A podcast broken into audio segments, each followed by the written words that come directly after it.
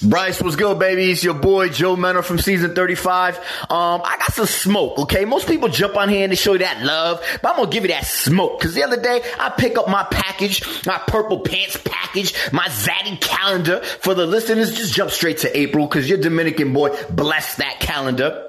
Okay, while I open up the package, I feel a t-shirt. So I'm excited. I'm all amped up like, yes, I got a purple pants t-shirt. I'm gonna go to the gym. I'm gonna flex on them. Next you know, it's this big old ugly white plain triple X t-shirt. I heard you and Robert talking that smack. And to add salt to the wound, I received a refrigerator magnet that doesn't even stick to real stainless steel appliances, but it sticks to your little cheapy cheapy metal sheet appliances. That's disrespectful. It's a purple, it's a purple pants podcast. It's the purple pants, it's the purple pants, it's the purple pants podcast. You better get your headphones and listen up quick. It's the purple pants podcast. You better listen in public, might make your stomach hurt. It's the purple pants podcast. You're trying to unwind, you better get that box wine. It's the Purple Pants Podcast. You're trying to get your snack, you better hurry right back though. It's the Purple Pants. It's the Purple Pants. Here's the deal. We back again for another week of the Purple Pants podcast. I am your host, Bryce Isaiah. And what is the tea? Or what it is? Or what's up? I hope you're ready for a new episode.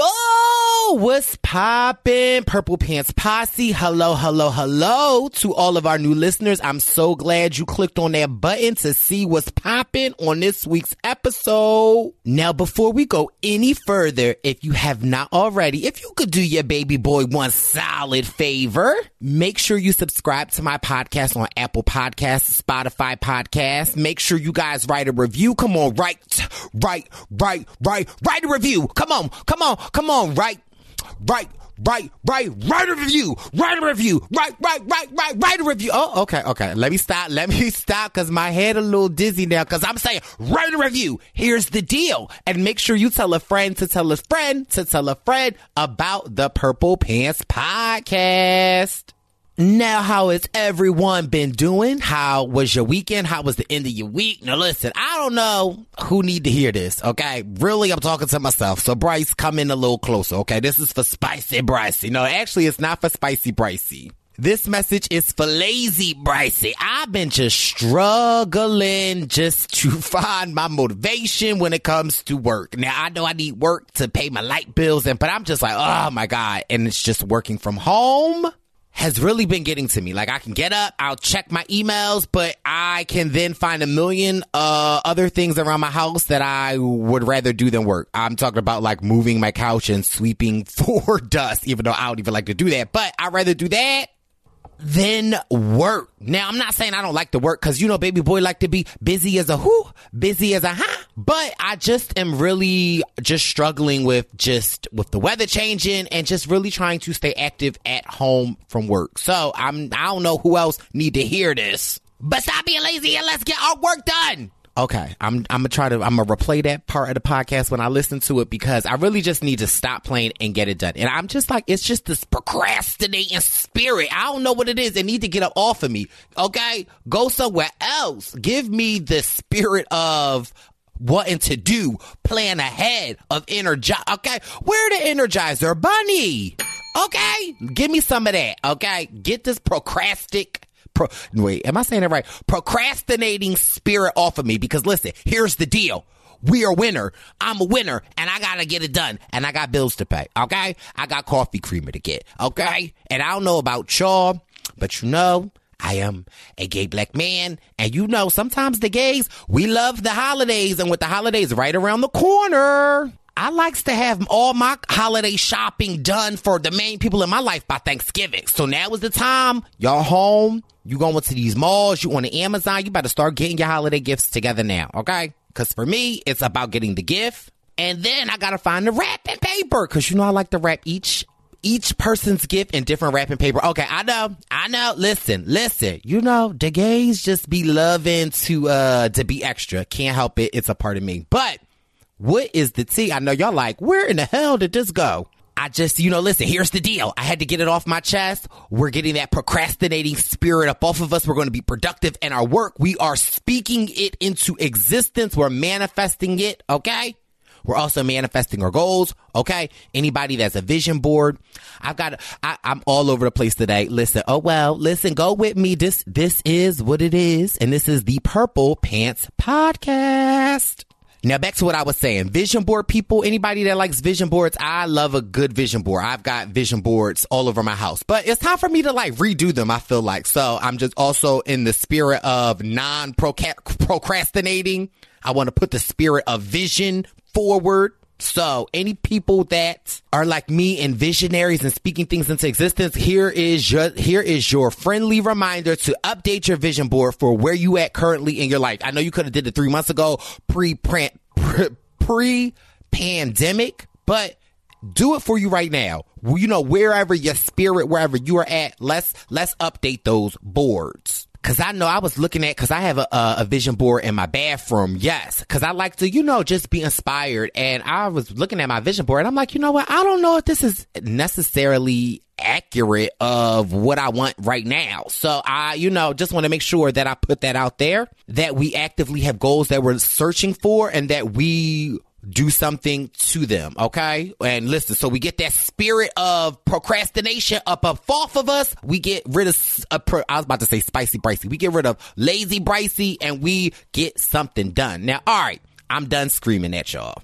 But I do want to know what's the tea? What's been going on? How have you guys been? What's up? You know, what you, you got the kids Halloween costumes together. Now here's another thing. How are we doing trick or treating? I know most of the, most trick or treating is canceled, but for some people, like my mom was like, I don't know how I should give the candies out. Maybe I should get a tong and just, I'm like, no, girl. The only thing that I thought of that something that my mom could do because she has a lot of kids in her neighborhood was put a table out. Okay. Keep the distance. Put a table out put a bowl on the table, okay, and buy the pre-packaged candies that you know maybe like like they they come pre-packaged. They got a number of stuff in it, but they're in their own plastic bag. And when you see the kids walking up the driveway, you come out before they get to the table and if it's three kids there, if you want to have your tongs, Barb, boom, dump three without you touching the candy, put it into the bowl, and then have them come up and grab it. That's only my mom's like, well, that's a lot of walking. Well, girl, you can use the exercise, or you know that that's. Uh, but I don't know. But you've been getting your candy because uh, I, for one, love Halloween time. I love actually November 2nd and 3rd when I could go and stock up and get all my candy for 50 to 75% off. But yes, but I want to know what's the tea? What y'all been going on? Y'all been doing anything, any fall festivities? What y'all been up to? Busy. Busy. Busy as a court. Busy as a tea. I'm busy as a quarantine. Be, be, be busy as a quarantine. Be, be, be. You know. Okay, I was busy this weekend. I last week I was talking to Barb and she was just saying, "How I don't have anything to do. I'm so bored." I'm like, "Well, girl, how about we carve pumpkins?" My mom's like, "I don't know if I'm good at carving pumpkins." I'm like, "It doesn't matter." So me and my sister we went up to go visit my mom this weekend and we carved pumpkins, which was so much fun. But y'all know I'm competitive, so I was like with my mom and my sister. I'm like, "Okay, we'll see who can carve the best pumpkin." And my mom was all with it at first, and so I was trying to tell my mom, like, you know, with the carving, sometimes it can be difficult because we had the stencil and you can draw the stencil on your pumpkin but it can be confusing as to what part that you drawing in on the stencil on a pumpkin do you actually cut and like pull out and what part stays. And you know, we just wasn't doing just pumpkin and carving. We was doing mimosas and pumpkin carving. So my mom kind of messed up a little bit. I don't know what the hell. She was trying to draw, I guess, a peace sign, but then it started looking like a tulip. And then my sister, geez Louise. Okay. I love her to death. Okay. She, her thing, she tried to do a cat, no shade. Hey, Nikki, child look like a humpback whale. But here's what I would say that I was trying to tell my mom and my sister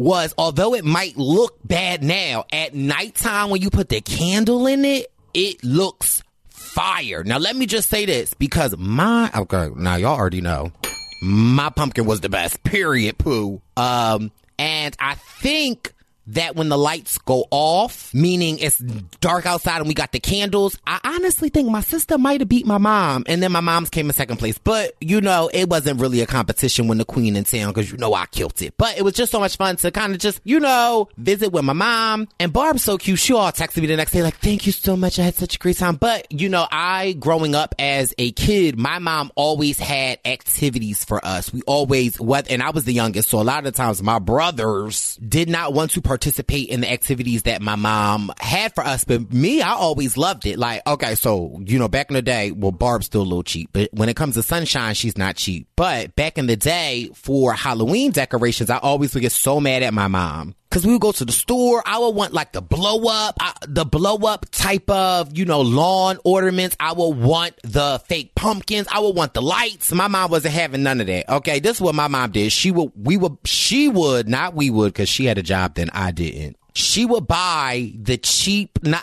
I don't want to say cheap, no shade to bar, but for, in my opinion, as like a seven year old, the cheap Halloween decorations, which really was manual labor. She would buy the trash can, not the trash cans, the trash bags that were pumpkins. You know what I mean? And then you would rake the whole yard and put the leaves in it and then sit it on the front of your house. Okay, that that ain't fun. And my brothers would never want to do it. But I always was one for the activity. So I would always try to like, you know, maybe make them a snowman and do like three bags and put them on top and Barb would always move them. And then I remember one year we like put it out and dude, would y'all believe on, I think it might have been like a Tuesday night or Tuesday morning, the trash man took our leaves. First of all, trash man. I mean, I should, I'm not saying trash man. I'm saying our waste disposal employees. Okay.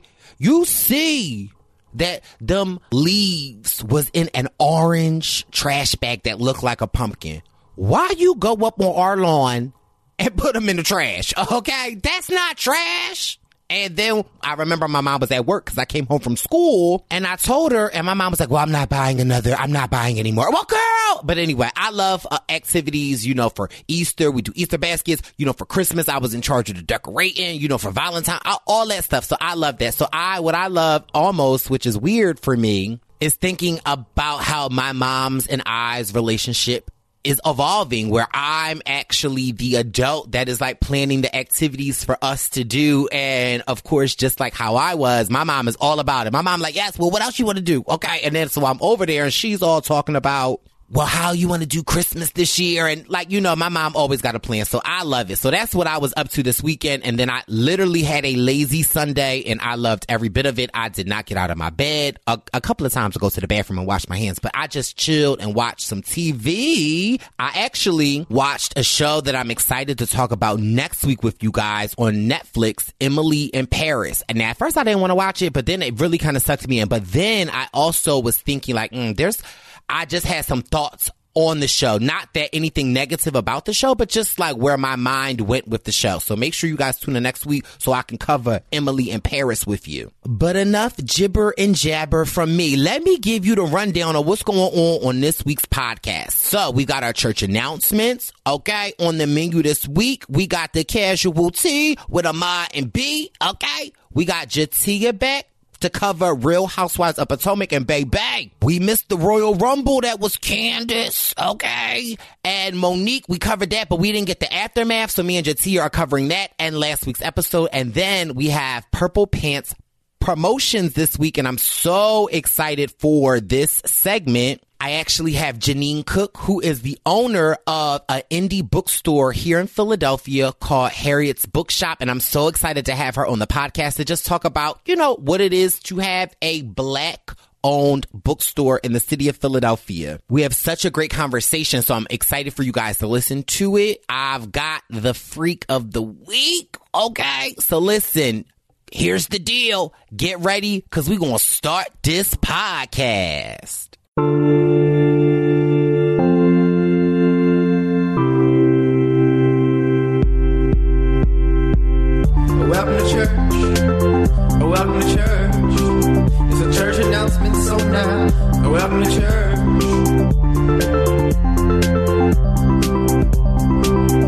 On this week's church announcements, I just have two short, brief church announcements. I recorded finally a Renap episode, you know, Rob and the Kiva need a podcast and we did the freakiest freak bracket. Okay. We finally convinced, well, we didn't convince, but it came up on the wheel and we did it. Okay. You know, Rob has some apprehensions, but listen, come on. How can you go wrong with the freakiest freak? Come on, baby. So make sure you guys check that out. It's such a fun episode and listen, it's definitely got me through my Monday trying to get work because we getting that. Okay. We are definitely getting that procrastinating spirit up off of us. And speaking of procrastination, just want to let you guys know them Zaddy calendars, the 2021 Bryce Isaiah Zaddy calendars are going like are going like hotcakes to make sure you get yours before they're all gone. I don't want no DMs this year talk about Bryce. I ain't get a calendar. I ain't get a. They going like hotcakes. So make sure you get yours. They make for perfect holiday. Okay, they make for perfect holiday treats. And listen, what did I say earlier? I like to have my shopping done by Thanksgiving. So make sure you guys check out the 2021 Bryce Isaiah Zaddy calendars. You can go to my online shop, bryce-isaiah.myshopify to get your Zaddy calendars and get all your little goodies. I've got some keychains that are on there. I've got some magnets. Don't listen to Joe Mena. Joe Mena don't really got a real refrigerator. Okay. We got some magnets up there. I've got some coasters, some keychains, a lot of fun stuff. So make sure you check out bryce-isaiah.myshopify and check it out. Or you can go to my Twitter, Bryce Isaiah, or Instagram and click the link on the bio. All right. Now let's get into this meat and potatoes. Oh, oh, the meat and potatoes. Oh, oh, the meat and potatoes. It's a man who, it's a menu. Meat and potatoes like we cooking up a great stew. It's a man who, it's a menu. Meat and potatoes like we cooking up a great stew.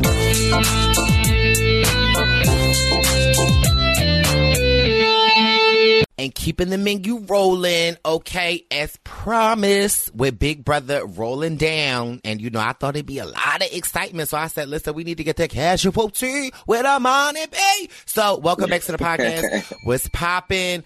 But you know, I need to know what's going on. I don't even got time for the chitty or the chizat. I need to know what's popping on Big Brother. All stars. Woo! All right. Well, the last time we left off, we had uh the triple eviction that just happened. Uh, Kevin, David, Danny out of the house. Then Cody wins HOH yet again. He puts up Tyler and Christmas, and we were wondering what was going to happen, whether or not Tyler would be the one to go. Because at, at, at the beginning of the week, Cody wanted Christmas out because uh, he thought that Tyler was still like a bit of a shield for him. Although I don't really know why we need shields this late in the game. But he he I I think a lot of people can go back and forth on this. Who was the better target to get out, Christmas or Memphis? Because the the big thing for Cody and by proxy Enzo and for Nicole because they're all working together is okay. We get rid of Christmas because she's obviously working with Memphis. That way, we you know chop one of his people off, and then we can take care of Memphis later on. Or we get rid of Tyler um, because he's good at competitions and he could potentially team up with Memphis and do the same thing that Christmas would.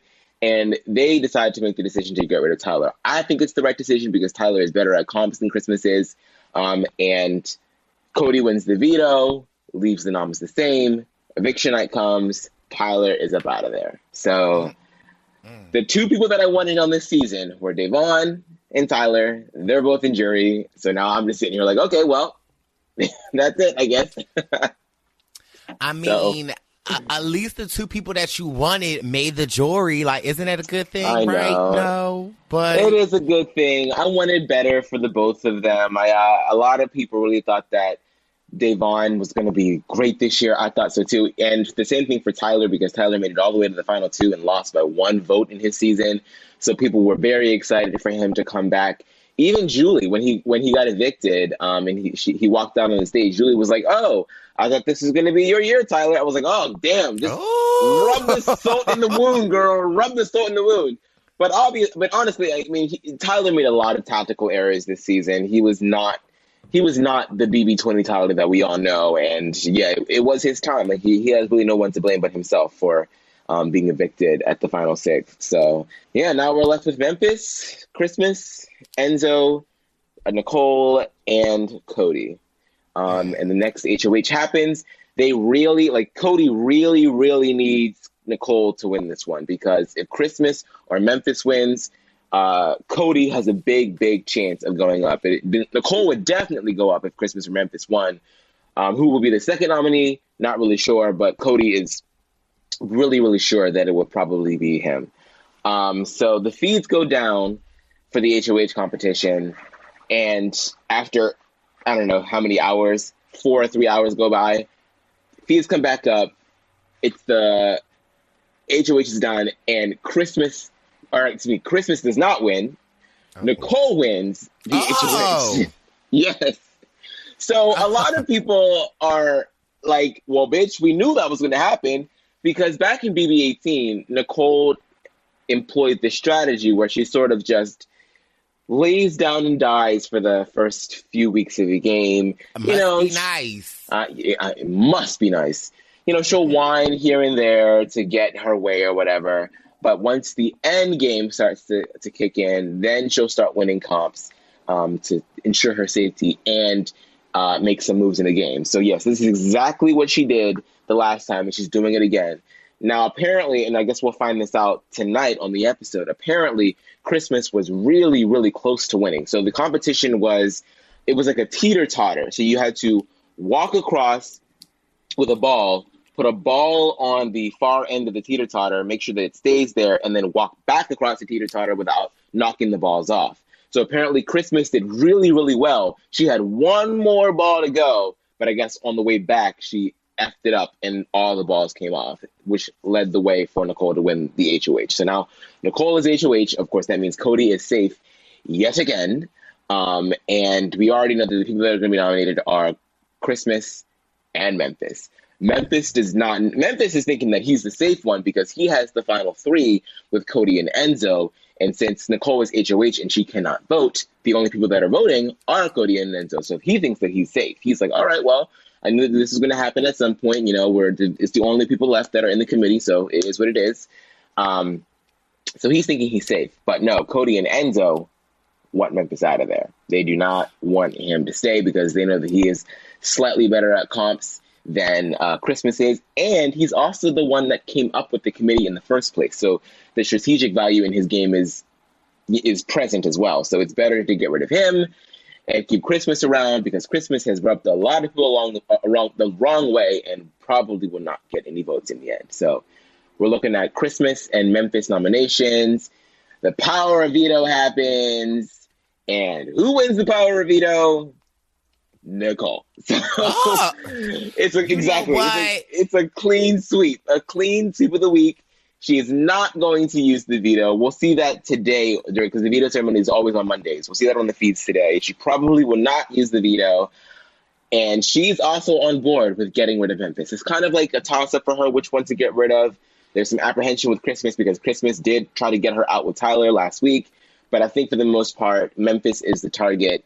And yeah, it was it was a really uh fast and fast and fast week because yeah, we're just down to the committee now and Enzo and Memphis is the target.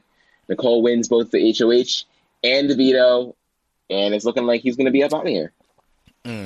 Now I got a couple of questions because you know I do. Okay, congrats Mm-hmm. to my, you know Coco Caliente. Okay, I told y'all from the get go you'll need to watch out for her. Yes. My question is: Is it actually smart? Because you know you my BB uh, almanac, so you know I need for you to answer this for me. Is it actually smart for Coco Caliente to put up Christmas in Memphis? Memphis should she? Sh- I mean, now again, you know I ain't making that foreign survivor, so this is why I got to ask these type of questions. Is because every week I keep hearing you saying Cody, like Cody's the man to beat. Cody's the man mm-hmm. to beat. Would it be smarter for okay, y'all? You know the conspiracy theory that made it this far. Y'all all here together. Mm-hmm. Now, like, bitch, let's get out your biggest competition, sis. Like, i- is that actually smart for her? Or is it actually smart for her to stick to the plan and get rid of Memphis or Halloween? You let me know because I, the way I'm hearing it and the way I, you know, casually watch it, I'm like, okay, now is the time that you get out your closest ally. Yeah, so I know that there's apprehension with doing that because the both of them have a relationship at this point. Like, Uh, listen, before, spice the game up. I'm tired. Okay, I'm. I listen, know. we've been.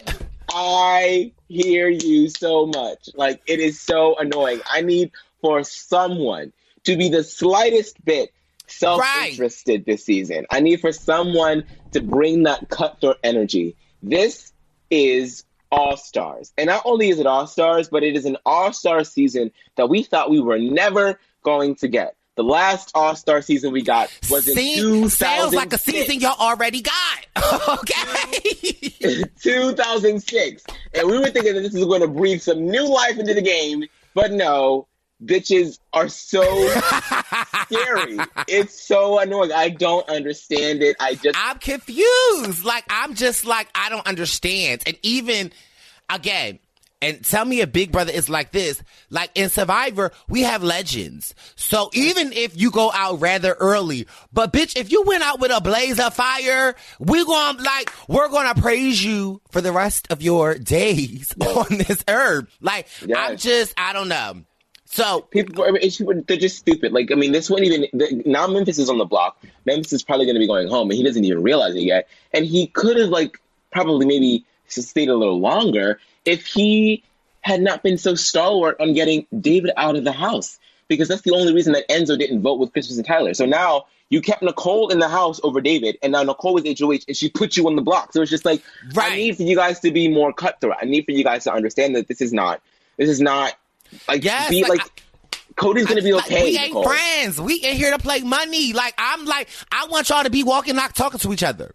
But Yes. then it's like, you Hey, know what? Don't you have I need. a wedding, Nicole? Yeah. You're about to get married after this. Don't you want the money to get married? Like, you're sure fifty thousand dollars in second place is nice. That's great. That's no chump change. But don't you want the full five hundred? I just don't understand. I don't understand. Listen. Get rid of Cody. Get rid of. And she knows this. She knows this. She knows that because she was on the feed. She was talking to the cameras the other night, and she was saying, you know, it's kind of messed up that like.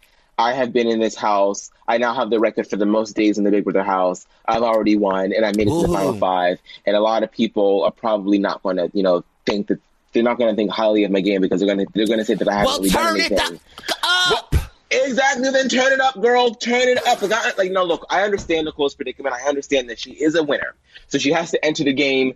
You know, But girl, you've been entered the game, the middle of the game, the half of the game. This is the final quarter, sis. exactly, exactly, exactly. Pull an what Like, audible. Oh, I, first of all, why am I yelling at you like this? Okay, hold on. 10, 9, 8, 7, 6, 5, 4, 3, 2, 1. Sorry, I just caught myself. I was like, why am I screaming? but that's what that's but that's the frustration though. It really is because like I I understand that you feel like you have to be low key because you don't want anybody. You already have a big target on your back because you're a winner. But like you said, this is the finals now. Like, do you honestly believe that you were going to win over Cody? Do you honestly believe that? Because And sure, I- sure, it, You know, I love me some Coco Caliente despite everything. But here's the thing. Okay, this, here's the deal. Okay, why come back? Like, I, I again, I understand. And, and this, all right, go with me where I'm about to go. And I know people gonna be like, "Oh, you're just extremely biased," but this is my issue with Survivor, with Big Brother, right? They, and I say they, production, the fans, make these players, they put them on this pedestal. Okay. Oh, we love Nicole. She's amazing. Ah, we love Tyler. Oh my God. Yeah. You know, social media buys into it, production buys into it, and you know, we've seen this time and time again on Survivor. However, we get down to right now, and it's like, well, damn, bitch, we could have been better off going back with somebody from season seven who was the third person out that would have came up in here with no alliances. They back up against the wall. They in fight mode every fucking day mm-hmm. and we could have got some good TV. Okay? Mm-hmm. We, like, you know, I hate to go back to my girl Da'Vonne, but you know, she's over here trying to fight her back as a black woman, try to get like you know, but she's just damned as she do. Here we go. We got this girl Nicole who is just comfortable the whole time, and it's just like with standard quo, and it's just so e- like no, mm-hmm. Miss Mamas. I came to see some messy TV. I came to see some backstabbing. I came to see some people lying in their face. I came some people to see hiding under the couch, listening for some tea, going back into the bathroom. I came to see some Tamar Braxton. I like I didn't come to see Yes. somebody that was just so comfortable Oh. the whole game. You're not willing to like what like girl, what are we watching? It's so it's so, All right, that's it. I'm sorry. it's I, so because maddening. Oh, I hear you so much. I hear you so much, and it, I, I agree. It's because at some point, like yes, people want to come back and they want to do better than they did the last time. And in the case, if you're a winner, you want to you want to you want to be the first person to win the game twice because that hasn't happened yet. We Big Brother does not have any Sandra Diaz Twines or any Tonys. Okay, we don't have that yet. So of course, somebody wants to be able to claim that title, and that would have been Ian or Nicole. I get it. I get it. But at some point, there has to be this fire within you that says, you Right. know what? You gotta I'm gonna play go like Sandra." to the wall, and I'm going to get rid of the person that I know will probably have the highest chance of beating me. Because sure, if Nicole makes it to the final two and she's sitting there, sure, there's a there's a heavy incentive to vote for her. All she has to say is like, look, I won before. I won, and I'm sitting here. You guys let me get to the end. I'm sitting here because I won, and I, you guys didn't take me out. You should. You need to vote for me again. Sure, but this time, sis, I don't think that that's the case. I don't think that that's the case. I do not think that you will beat Cody. Cody has won now six competitions in this season. He is on the cusp of breaking the record for winning the most competitions in a single season. And if you don't want to if you don't want to rely strictly on comps, then go to the social. Cody's social game has been on point this entire season. There is no one, with the exception of Kevin, that does not like him, that has had an issue with him. People, people have wanted him out. People have not like people have been upset with the fact that he has not been on the block yet. But no one, no one has a real issue with Cody, and he's not been on the block once in Okay. sixty something days. He has not touched the block. Nicole, you have been on the block twice now. Twice Okay. in one night because of the triple eviction. And so you honestly feel like your track record is better than Cody's, even with you winning the game before. I just, I, I, where is, where is, where is that energy? I need that energy for you to get rid of him, but she won't because she's played with him before. She has an established connection with him, and then two seasons later, she played with his brother. So there's like a Okay. whole, there's a thing there. There's a thing there that she doesn't Well, that's want the to problem. violate. Okay, and what it now? Mind you, I'm about to say her name wrong.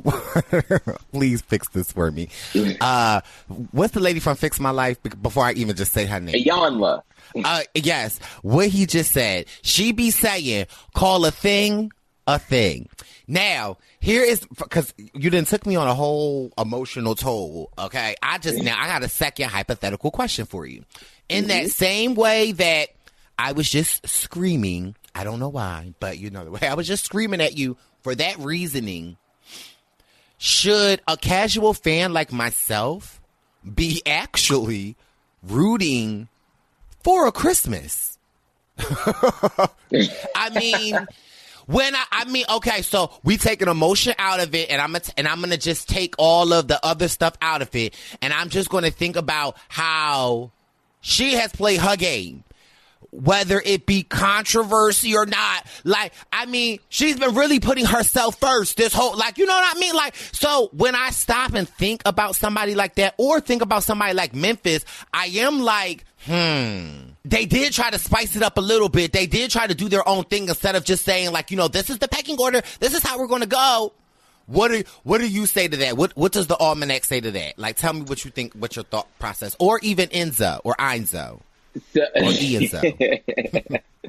so I think that like if you want to root for Christmas to uh, win HOH or something like that to, to shake up the plan that Cody or Nicole I ain't already say has, that. I just said like, should we be respecting her game like More than we though- are? Right. Given and again, put this in like if you have binoculars on, right? Okay. Mm-hmm.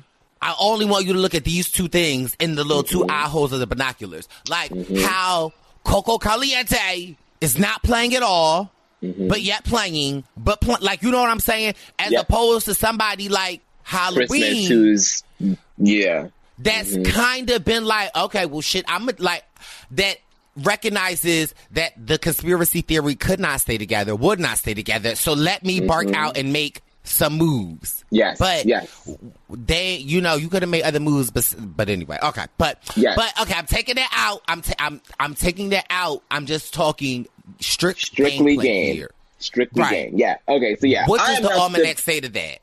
I am not the biggest fan of Christmas. I'm not, but but but strictly game. Right. I do I do believe that Christmas has more of a killer instinct than some of the other like well than Nicole in this case. Yes, Nicole eh, will not Nicole is a type of player where she will she might she might have a target and she'll influence maybe others to get rid of that target and then she'll wait. She'll wait to see if her target does anything against her and then she'll be like oh well knew it. Gotta go. Then she, then she'll leap on it.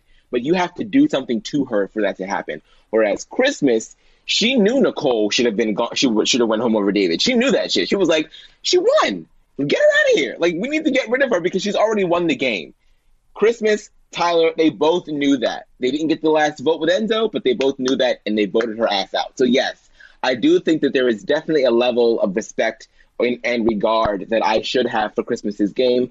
I do think that she is very team oriented, which is a fatal flaw of hers as well. I think that she is like once she finds an alliance, she is like, that's it to the end. We're gonna vote for it. We got we got to vote Well, with our I mean, team. Bitch, it seemed like it worked. I mean, uh, shit, Christmas should have told It me that for does. Kagion. Okay. It does. It does. In a season like this, it definitely, it definitely does. Because I mean, the the committee, they are all in the jury. Okay, they all have made jury. So Tuh. if you if you get to the final two and you've been a part of the committee, then you would expect that that is. Uh, like a, a block of votes that you're going to be able to pull from because you worked with them the entire game. So yes, you're right. The, the the team strategy does work. Where it becomes a detriment for Christmas is that it becomes a, it becomes a, a bit of a blinder for her because she can't see the the the the end game here. It's like you know that you are going to be. Do you know where you fall on that list in the hierarchy of the committee? Are you sure that you're at the top of that? Sure, she had the killer instinct to get rid of Nicole, but that was at the final seven. You know what I mean? Like that was that was a little bit too Right. little, too late. So. I, I do believe that there is definitely some some respect that we need to throw on Christmas's game. I I can say that, but is it a winning strategy in, at the very end? No, it's not. I mean, but is Nicole's a winning strategy? No, it's not. It's not either. It's not either. Like she, but she she might be able to skate by because of the fact that she's won. She can keep talking about the fact that she's won, and I, that's why you need to vote for her. So I don't know if they'll fall for it. I don't think that they will. I mean, I mean, got for me as an also- outside listener, that child, that don't make that makes me not want to vote for you. Like I, I that ain't no Sandra Diaz for me. That's like Yep. that's actually no. we got to see the jury house as well, and uh, so we what's, got the, to see. what's the vibe over there? So we got to see Ian. Ian is Ian talked about how he is, you know, he's fine with the fact that he was voted out. He knew that he was not playing the best game, and that it is what it is. Then we got to see um, Da'Vonne come up in the Yes. house, and Ian was like, uh, not that surprised to see her, but you know, Da'Vonne filled him in on all the stuff that had happened and how Nicole lied to her, and her and Dani were the reason that she was out of the house, and we thought that Ian might have been upset with the fact that Nicole went along with this lie, saying that she um, was voting to keep Ian when really she wasn't. But Ian was Ian was okay with it. He was like, you know what, like I get it. I'm kind of surprised because I thought that the two of us as winners were going to be, you know, more. We were going to stick together more. But I mean, it is what it is. I'm not going to fault anybody for a bad game for for good gameplay. So Ian is okay with Nicole at this point. Um, Da'Vonne is she's struggling because she told she said Nicole, if you did not vote Ian out, just tell me, person to person, just tell me because I do not like I said last week. She did not want to be on the feeds talking trash about David, this other black gentleman, if if she didn't have to, and Nicole didn't let her know that. So now she's struggling with Nicole. So that's an anti Nicole vote there. Then Kevin comes in. Obviously, Da'Vonne is upset because she wanted Kevin to make it further, but the writing was kind of on the wall, so it wasn't that much of a surprise. Um, Ian at this point is thinking that Dani is running this whole game. No.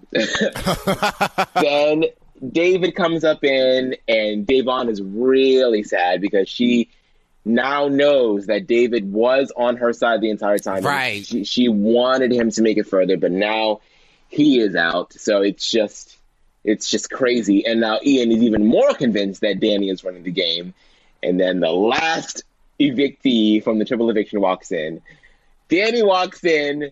Ian is surprised. Da'Vonne is super shocked because she had she thought that she had Dani and Nicole in her in her in her corner. She finds out that Dan, that Nicole lied to her, so now she's like all full team Dani. Dani walks in, she's like, "Oh my god!" Like she screams, Mm. literally screams. They cannot believe that Dani is out, and Dani is now coming to her senses, being like, "I cannot believe that I trusted all these people. Like I Oh, thought that I was oh. closer to Cody Oh. than Nicole was, but apparently that's not the case. It was like a unanimous vote, or not, not a unanimous vote, but it was like all, all the people that I thought were going to vote for me voted me out. I should have got rid of Tyler when I had the chance because it, it's just it's yeah. Like so, they're shocked that Dani's there. Dani is shocked that she's there because she thought that she had all the all the alliances to take her through over Nicole, but it just doesn't happen that way. So now Dan and Dani is also questioning whether or not Nicole has played a winning game. So as of right now, there are at least two people in the jury that are kind of anti Nicole. Dani and Da'Vonne are like, eh, I don't know if Nicole deserves this win here. So to me, like once again, it comes back to the to, to for me, like Nicole, you have to know that you are fighting an uphill battle with this jury. You have to know that. Right. So why wouldn't you try and take the least the path of least resistance in terms of getting those votes? But right now Right. she's not thinking that way. She just wants to get and you know what? Memphis is a good person to get rid of. So I will give her credit. Putting Memphis on the block with Memphis being the intended target, that's a good person to get rid of. But really, you need to be thinking about Cody as well. You do. Right. But I, I just don't you think it would have been more exciting for the fans if Nicole and Memphis got together and was like, listen, whatever, whatever, we gotta get Cody out. That, I mean, And, yeah, like, definitely. and, and Yeah. if they would, have and if he would have went forward, and then she put him up, like yeah, Yeah. and then Yeah. it's like okay, yeah, you might, they might throw your ass up on the block, Nicole, but guess what? Win these challenges. Give us a reason that we can't refuse you as a winner, sis. Like not just riding on your privilege that you can influence people the whole season. Must be nice. Some of us can't even influence anyone because not because we're not great players. Sip that casualty, Nicole. Yeah, like I don't know, but all right, okay. My blood pressure is going up a lot. So. Can I get you to? Is it too early in the game? But can I, before you run, can I get you to make an official, an official purple pants casualty prediction? Um, Ooh. I, I'll let you. I really would like to keep it at one, but being as though there's still, you know, a couple of, I'll let you give two predictions. Who do you think will be the winner of this conspiracy theory season? I think that Cody is probably going to get the win here. Um, Okay. All right. I- let, all right. Okay. I'll take it back. Take it back. Take my question back. Okay. so, all right. So this, okay. I had to re- rephrase it. So put those binoculars back on. Okay. Uh-huh. Are they on? They're So on. you can only see two things. So clear Nicole and clear Halloween out. So I want you to make your purple pants casualty prediction. So I want the winner that you think will win, and I also want a winner that if they started playing and playing, you know, give me a way that they could win. So that's that's the lens I want you to put. So Cody can stay up. Okay, so you think Cody. Now give me I don't even want to say an underdog because they're all in the conspiracy theory, so that doesn't make sense. But give me a give me someone that could shake things up. If they mm-hmm. shook things up, they could win. And I don't want Nicole. Okay. Okay, so I mean, I think that there's always a case for everyone. I think if Christmas, so Christmas, given the, given she survives this week, which I think she's going to, if Christmas stays and wins HOH, you put up Nicole and Cody, right? You hope one of them doesn't win the veto. Every because when it comes down to the final four, the thing about Big Brother is at the final four, the only thing that really matters is the veto. You can win safety with the HOH, but the person that's off the block is the person that decides someone to go home because the HOH cannot vote. You have two people on the block. There's only one person that's not uh, that that can vote. So if you win veto, you will be the sole person to vote for someone to go home that week. So if Christmas is at least able to win HOH, she can put up Nicole and Cody. One of them will come down. If one of them doesn't go down, you vote out Cody. Get rid of Cody right then and there. Get rid of him. Get rid of him. Then you have like you have a, a you have something to, for you for yourself to say like I got rid of one of the biggest competition threats in this game. Um, and then of course she has to win the final HOH. If she wins the final HOH, get rid of Nicole. Then you're sitting there with Enzo. I think that's her best shot at winning. That's her best shot. I don't think that Christmas would win over Enzo, but I think that's her best shot to win. I think that people don't really like her that much in the jury. So I think it's a really, really steep incline for her to, to get there, but that's her best shot. Get rid of Cody, win the last HOH, get rid of Nicole. Mm-hmm. For Enzo, same thing. You need to get rid of Cody. Get rid of Cody, get rid of Nicole. You will definitely win if you are sitting next to Christmas. Most mm. definitely you will win, especially if you take that shot and get rid of Nicole and Cody. Get rid of them, you will win.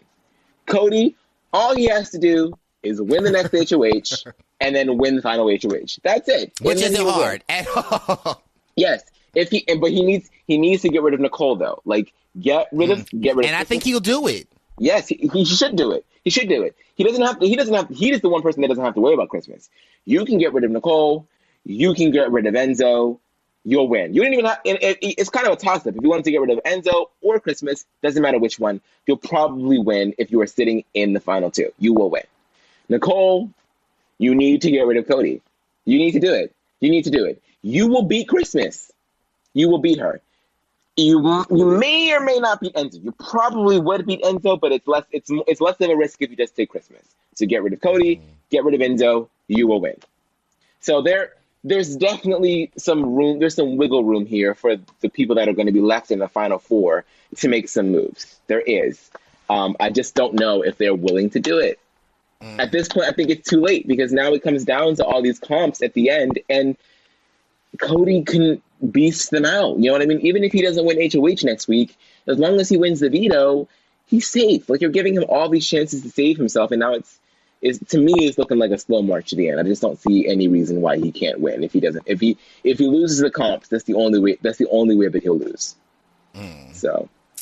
And at this point, well, we got two more weeks left until the Big Brother wins yep. his crowns. Uh-huh. The uh, the uh, the finale is on the twenty eighth. Oh, okay. All right. Well, I guess we got two more weeks of casualty. Okay. Mm-hmm. I'm excited. Okay. All right. I promise not to yell as much as I, I can't even talk. I promise not to yell as much next week. My fingers are crossed because I'm listen. I'm I'm hoping for some more lights, camera, action. Got me screaming. I'm sorry, Miss Jackson. Oh, all right. Thank you so much. Because hold on, wait. okay, because it's I'm out and be with the casual. Let me see if I can hit that note.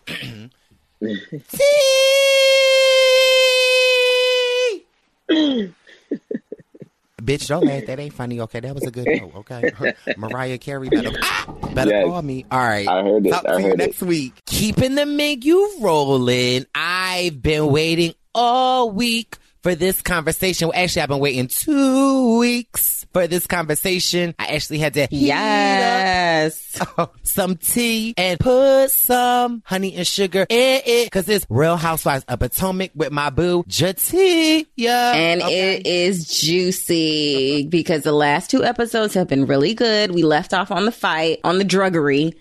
And so now we're picking up on the aftermath of the druggery. Yes, because it was some druggery. It was some I'ma kill you E too uh, going on with Miss Monique and all of the girls. But the last week's episode, we really got to see Monique calling Karen being like, girl, I really want to get the girls together to talk about like, you know, to, to what you know, it seemed like a, a pond, they was getting ready to have a ponderosa where she would admit her wrongs. And yeah, she wanted to get some understanding. She wanted Karen to help her get the girls together. Of course, minus Candiace to talk about, you know, her side of things and to kind of give her point of view and to try to kind of have them understand her point of view in the situation. So, I mean, I get that, Miss Samuels, but I feel like you gotta come with an actual an agenda to be sympathetic. However, we'll pause Miss Monique for a second. Gizelle really took me out bringing that bodyguard. Oh, girl. oh, come on. I was so. I guess I don't know. Maybe af- maybe she had something to say that she thought was going to be inflammatory, but she was just being dramatic. Let's be honest. I mean, like she knows how to bring the drama, and of No, course, for sure. and of course, her bringing big, big, big black dude,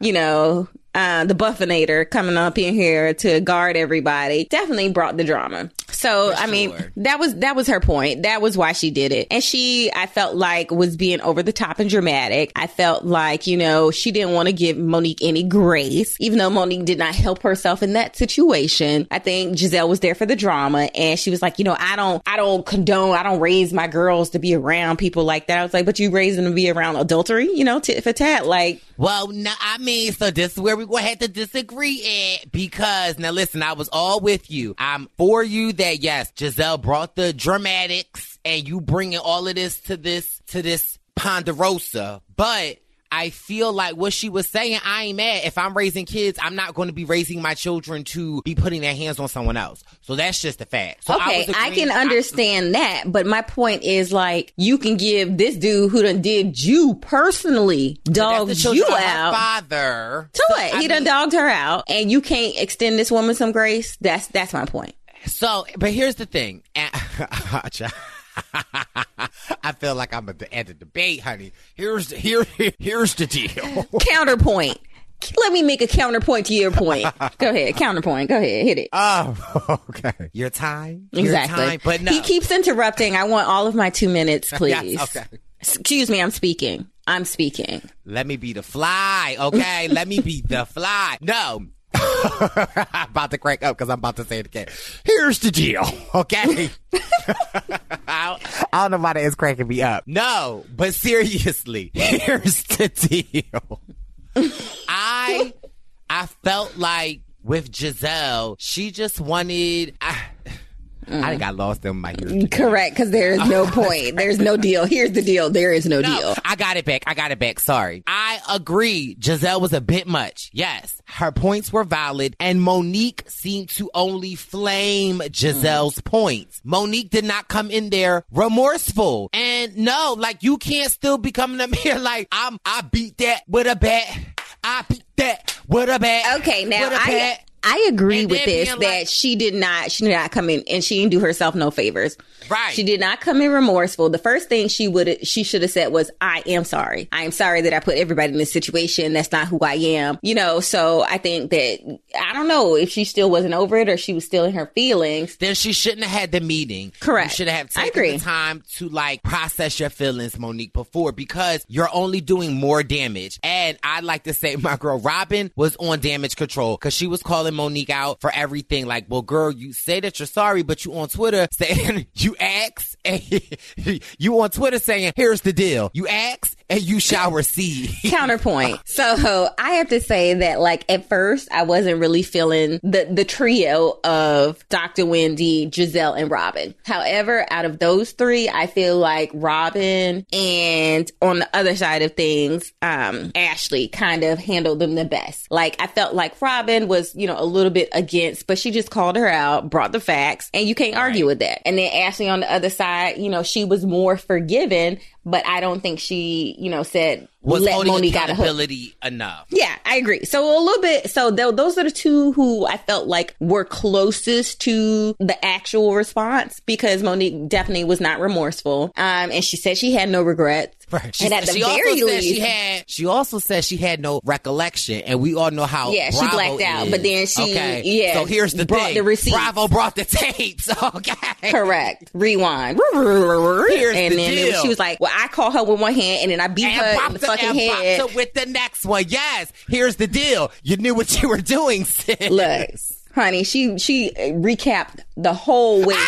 she served her a two piece and a biscuit. She was like, I hit the two piece and then I came with the biscuit. Okay, everything. But that's I ain't even mad at that okay because I, I I could slightly understand where she's coming from. The adrenaline is running, and so you got to recap the story. But girl, you can't say you was blacked out. And baby, we got you on tape, giving play by play. yeah.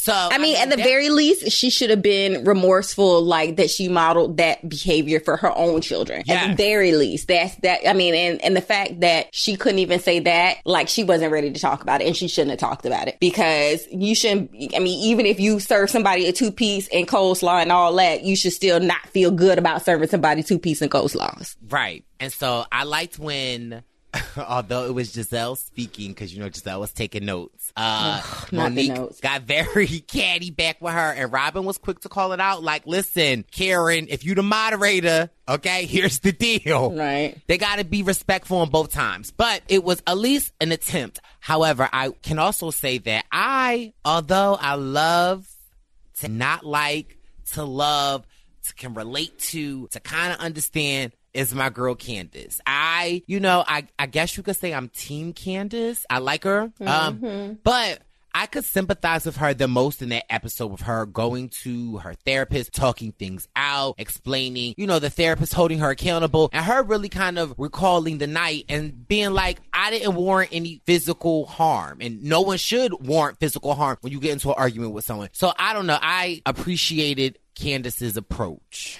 So I thought? will say that I felt bad for Candiace because nobody deserves to be served a two piece or a biscuit, no matter how thirsty and hungry you look. Um, because I draw the line. But um, I also think like Candiace, you keep pushing her. You know she's under a lot of stress. You have been doing great, just not engaging with her, and then you engage with her. Not that it's her fault. It is definitely not her fault, and I feel bad for Candiace. I also do think though that Candiace tries to push people buttons until they hit her. You know, not that you ever deserve to be hit, but don't engage. And she needs to continue to work on that um, because I think she wants to get people worked up and she does it on purpose and you shouldn't do that because you don't you never know how people are going to respond yes nobody should ever hit anybody but clearly you didn't get clocked by a couple people including your mama so maybe you should work on not engaging. I also want to give a special award to um, Candiace's sew in. Let's talk about that. Okay, because I'm sure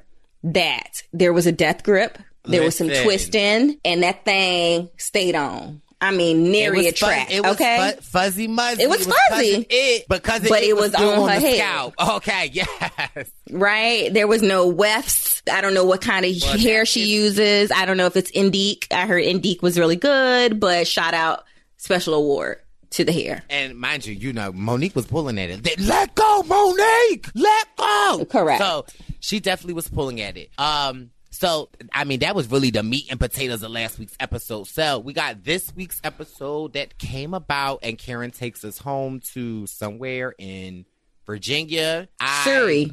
Surry. Surry. And of all people, Karen brings uh Ashley and Gizelle, which I just find interesting because even if Monique is going through something, Monique and Ashley are in a really good place. Why are you not bringing your girl Monique? Why are you bringing Gizelle? You're on again, off again, BFF. That y'all stay on Twitter taking shots. The Grande Dame stay coming for Gizelle. Y'all stay taking shots at each other in confessionals. So their relationship to me is just always so complicated. But I also like to think on a higher level of them being grown African American women that they like, they do respect and can appreciate it. But I just had to say, here's the deal. Gizelle hmm. made a very good point when she was like, she bringing us and Ashley home, but Ray's not invited. Like, I, I was with that. What was your thoughts on Karen's retreat back to Surry with Gizelle and Ash? Well, first of all, I think Gizelle came because she wants a storyline other than her and Jamal Bryant. And so I think she jumps into other people's storylines so she doesn't have to carry Well, you got to be invited to Surry to go to Surry. I think everybody was invited to Surry because clearly um, Monique was like, I'm sorry I couldn't be there. You don't say I'm sorry I couldn't be there unless you was invited. So I'll just say that. Um, I don't think Robyn wants to go. So I think that Gizelle does strategically place herself in um, other people's storylines so that she, you know, can get her airtime and get and be in every single episode. So I'll say that. I mean, I, the think baddest thing walking and the annoyed thing talking. You should be on every episode. But all right, I'm, here's the deal. I'm gonna be quiet. Yes. Counterpoint. So counterpoint. Um, Ray tired. Okay, Ray was trying to be. Uh, Ray ain't with this. Okay, Ray is the black Bill Gates, and the black Bill Gates ain't got to put up with this stuff. So he politely rolled her ass onto the car. Was like, mm, care kiss, and closed that door. Anything else I could do? Get you got. First of all, why is Ray getting the luggage? he don't look like he should be carrying. I don't luggage in the think. back of the car. I don't think Ray actually got the luggage. I think Ray was just like, I'm gonna put a hand on it and adjust it to look like I, I actually put the luggage in the car. Um, so Yeah, Ray be looking. Whew. Ray looked weary. Ray looked like he we- re- weary. He didn't want to go to Surry. He was happy somebody else went to Surry. And I just think Ray ain't with it. Ray just want to relax and live his life. He already got drugged through the mud about taxes. Well, circle back to taxes on that. Cause, um, he ain't trying to put his business out there. He don't want to talk about how his woman bailed him out on taxes. So he just want to be left the hell alone. And I think we'll get more into that on the next episode. We'll see that. For So- sure. Surry was fun. Surry was fun. We got to see them in the combine, you know, tilling up the corn and, and getting their hands in the in the earth, you know, real down to earth. That bootleg ass parade where somebody oh, got hit in the head with some whoppers. Yeah, they were know. throwing candy. I was like, oh my God. The only time I've ever really seen that is New Orleans with beads and with Santa Claus in the wintertime. He'll like throw candy canes at the kids. But I, they were like really hawking that candy out. Um, every parade I've gone to in Florida where I grew up, they was throwing candy. You better be throwing candy, okay? Ain't nobody. I don't care about you, public official. I don't. As an So eight year old, is it rude? Okay, so okay, this is okay. I'm glad that you said that because I felt slightly awkward when Gizelle and Ashley were standing there and they were like just throwing the candy at them and it would like hit them and roll to the ground. is that like how it should go? Or, or I mean, like, participating you should catch it. Right, you should be a little more active and being like, "Hey, let me get some candy." Yeah, yeah, yeah. Usually, I don't know. Maybe somebody was just wasn't feeling them and wanted to beat them in the head with some candy. But you you, you throw the candy at the children and not the adults. So you know. Okay, yeah. Because that one looked like it was straight for Gizelle's forehead, but uh. Well, it had a big I landing mean- area, so you know. Don't do her. I mean, Um, look, and so that was. Karen. Okay, here, I don't have no counterpoint. I was just messing with you. Go ahead. here's the here's the deal. Okay, listen, listen, listen. So I do want to circle back a little bit. But I do also. Here's the deal. I wanted. To, I was about to say something. One thing that I like about Gizelle and Karen's relationship is is that when Karen seems to fall short in her dealing with the loss of her parents and I always feel like Gizelle and her can relate on a, a different type of level that sometimes doesn't always make its way to the friendship, the Google Gaga. But just seeing, you know, Gizelle saying like this takes courage for you to come back to the place that they just buried your father less than a year ago. Like I felt that on on a different type of level. So and we've even seen with Karen on the reunion when her parents, she basically just buried her father and she had to take a moment. And Gizelle was the only one that got up and went back and just Karen really had a moment. So I don't know. It's something about that dynamic of a person and a friend in your life that can just be there for you, even though y'all go through some BS. I don't know. I can appreciate that about them. But I think they've just been friends for a, like genuine friends and have known each other. Um, and I do think they take digs at each other, but also I think that both of them have been through it. Like it seems like they've done this before and you know have been catty with each other before, but genuinely like wish the best for each other. So I can't say that about all the other women. Like uh, I don't. So, but but I do think that they generally have a relationship and wish the best for each other. So that's cool. So, which leads us to our girl, my girl. Here's somebody that we both agree that we like is Robyn Dixon. Yeah. Yes. Oh, yes. Why she just get a short yes? You don't like Robyn? Like Robyn's just okay to you? Yes.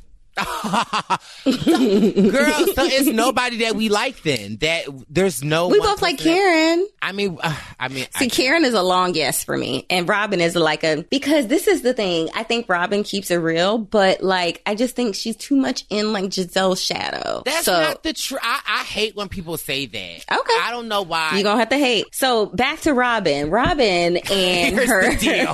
Here's the deal. deal. So Robyn, we see and we we learn from little clippings that Robyn actually owes ninety thousand dollars in taxes to the IRS. So I also thought it was very convenient that um, they flash back in true Bravo messiness. They flash back to when Robyn was like, "How you know you don't owe money to the IRS?" Mm, when they talk about uh Ray. This is why Ray don't want to be on camera with y'all heifers right now. So Here's the deal. Listen, here's the deal. here's the deal. Here's the deal. Robyn is a very, very, very, very smart tax woman, and if she don't have to pay it, No. why should she have to pay it? No, no, why, no. Why should she she's, not have to She's not pay? clearly not a very smart tax woman. So I just thought that was chickens coming home to roost, you know. Um, but you know, she swept that all under the, the rug by introducing Tatiana, who is fresh off the plane from Latvia, which is a country in Eastern Europe, right? It's a former Soviet republic. Um, and here comes Tatiana to make everything all right, especially um, Mr. Juan Dixon's friend Dylan. So they meet up um, to have a little sexy banter at the bar. They um so you know they're ordering their dirty martinis and scrimps. Um but then you know they can't ignore the issue with the 90k. They kind of you know she brings it up, she regrets bringing it up, but that's that's a mess. That's that's all I got to say about it. It's. I mean, uh, I here. Here's the deal. I sometimes I'm black. Well, even I don't know. It's hard, I guess, with Robyn because Robyn does. It seems to come from a very stable family, but people make mistakes. We grow in, they learn in, and you know she's acknowledging they're putting it on this show. If anyone watches Married to Medicine, this is something that Toya and her husband Eugene have gone through. Time and time again, we see, you know, African Americans necessarily that come into new money that don't know how to handle it. So sometimes they run into these problems. Uh, I just, I'm great that she is addressing it. Unlike Karen Huger, who didn't really want to address it, she's just saying it's my man problem. I can't talk about it. Here's, you know, Robyn actually saying there were some things I was doing it myself. I now know I got somebody that's handling it and I'm taking care of it and I'm righting my wrongs. Now, back to the thing, uh, about when her, Robyn, I know her and Juan were, you know, out It's actually counterpoint Tatiana and Dylan. Tatiana and Dylan. Does that does that excite you? Would you would you ever like go out and play uh role? play? Absolutely. Oh. Absolutely. Oh yeah. Yeah. Why not? Be somebody else. Different wig, different day. You know. Oh my god! And I could, s- and you would come to the bar late too, and be like, "Is this seat taken?" Oh yeah. Oh yeah. But first I would flirt with somebody else. Oh, And then and then I would say, excuse me, and then go to my husband because just to let him know. oh, okay. So, wh- what would your name be? Because I feel like I just have to address her. Um, I don't know. It would probably be something French, like um, oh Yvette, maybe Yvette, mm, Yvette. Mm, Yvette, mm. Okay. something. I don't know. We got to work on that. I don't really All like right. Yvette. I, I Sorry. mean, I kind Counterpoint. Here's the deal: Tatiana knew her name.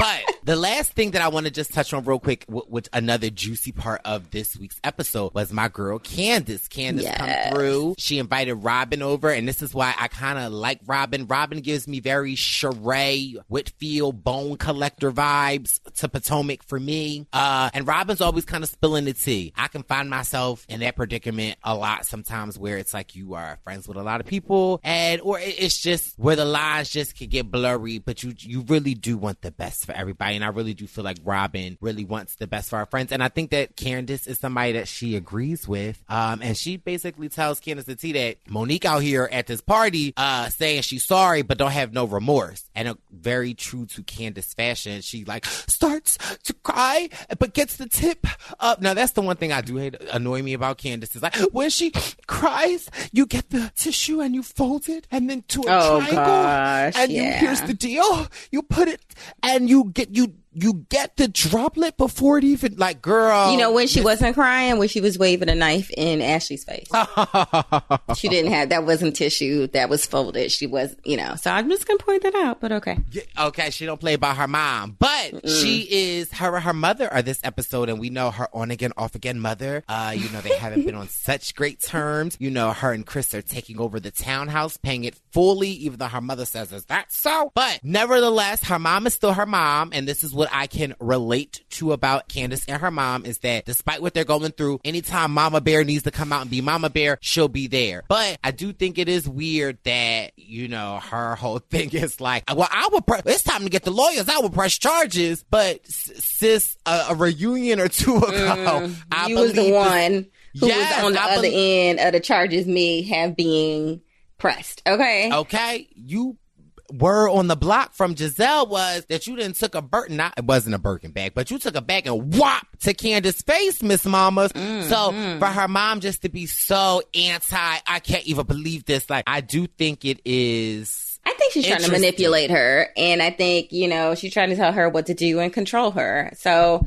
I think But- Candiace, I think Candiace needs to look within herself, and if she wants to press charges, she should press charges. Me personally, I'd have pressed charges. I mean, that would have been that nothing, nothing to it. Press starts. boom. I don't play like that. Right. So I I'm not actually mad at, at Candiace's stance if that's what she wants to, to take to it. But another developing in the juiceness was so good was that while we are in what part of Virginia were we? Surry? Surry, Surry. Here, here's the deal. While we were in Surry, Virginia, we learned that Karen is in a very particular place because she is friends with Monique. She is friends with Candiace. That when she talked to Candiace, she told Candiace that, oh, sh- if it were, if it were the Grande Dame, the Grande Dame would have pressed charges immediately. I think that's just being real. Like, um, and Monique can't be mad at that. And I don't I even think she need to tell Monique that neither.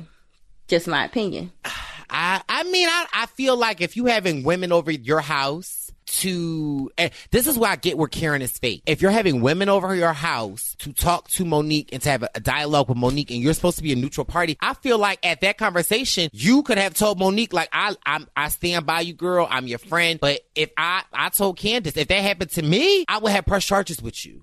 So I, I feel like that think. I, I mean, I, I understand, but I don't think it's up to Ke- uh, up to Karen to be reporting back to Monique what she told.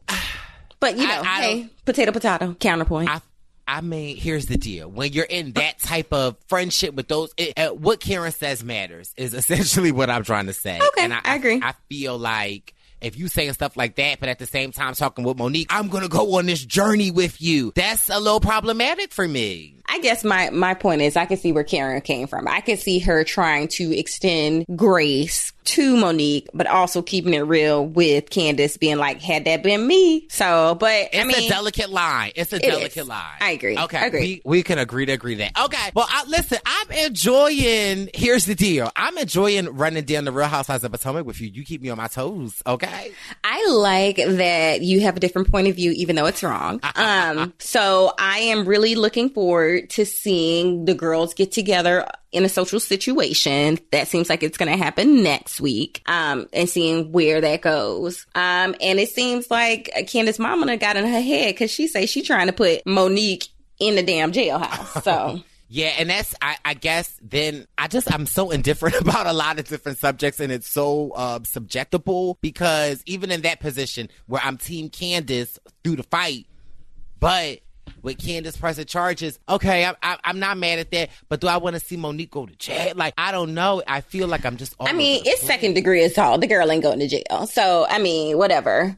But I do think that Monique, and it seems like she was, you know, finally understanding Yes. that she was wrong. No matter how it, where it came from, she was wrong. And I think that had Monique reached out to Candiace and apologized sincerely and really just been like, I was wrong. You should never lay hands on people instead of being like, yeah, I beat that bitch ass on, on Twitter. And I think that it wouldn't have come to this point.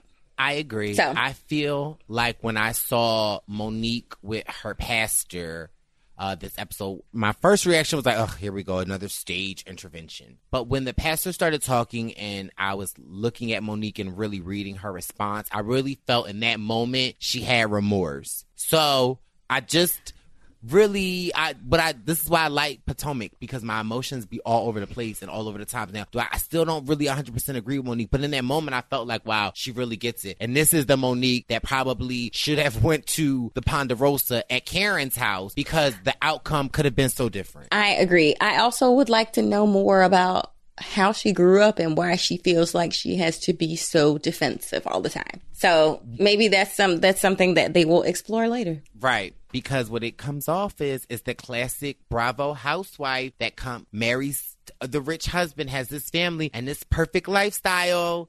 And then you know the walls start to crumble. And like do- so this is a little bit of foreshadowing and we have ray and karen actually talking about how their roles have changed and how he like you big time now and you know i'm not used to that so i'm actually interested in having them having that conversation because i, I think this happens with a lot of the housewives that they're used to being in a support role and then those roles change and it impacts their relationship with their husbands or significant others. Right. I'm just curious to know whether or not in that conversation is Karen going to ask Ray, well, if it wasn't for my rise to fame, I would not have been able to pay for our taxes. Like, you know what I mean? Like, I'm just so curious. I was about to, to say, cause she got a fragrance, she got a wig line, which is selling. Look, that wig line is selling. Okay. So. La Dame. I keep always saying to myself, I'm going to order it, but I haven't ordered it yet. I'm just going to send you some damn La Dame. I'm going to order it. No, no, no. I, it, it's in the mail. It's in the oh, mail. Okay. Well, listen.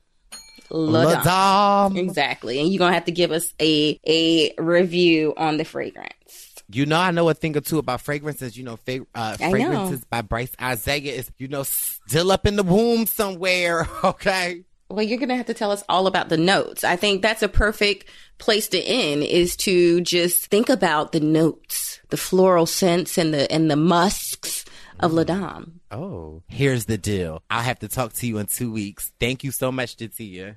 All right. Love you. Talk to you later. Mwah.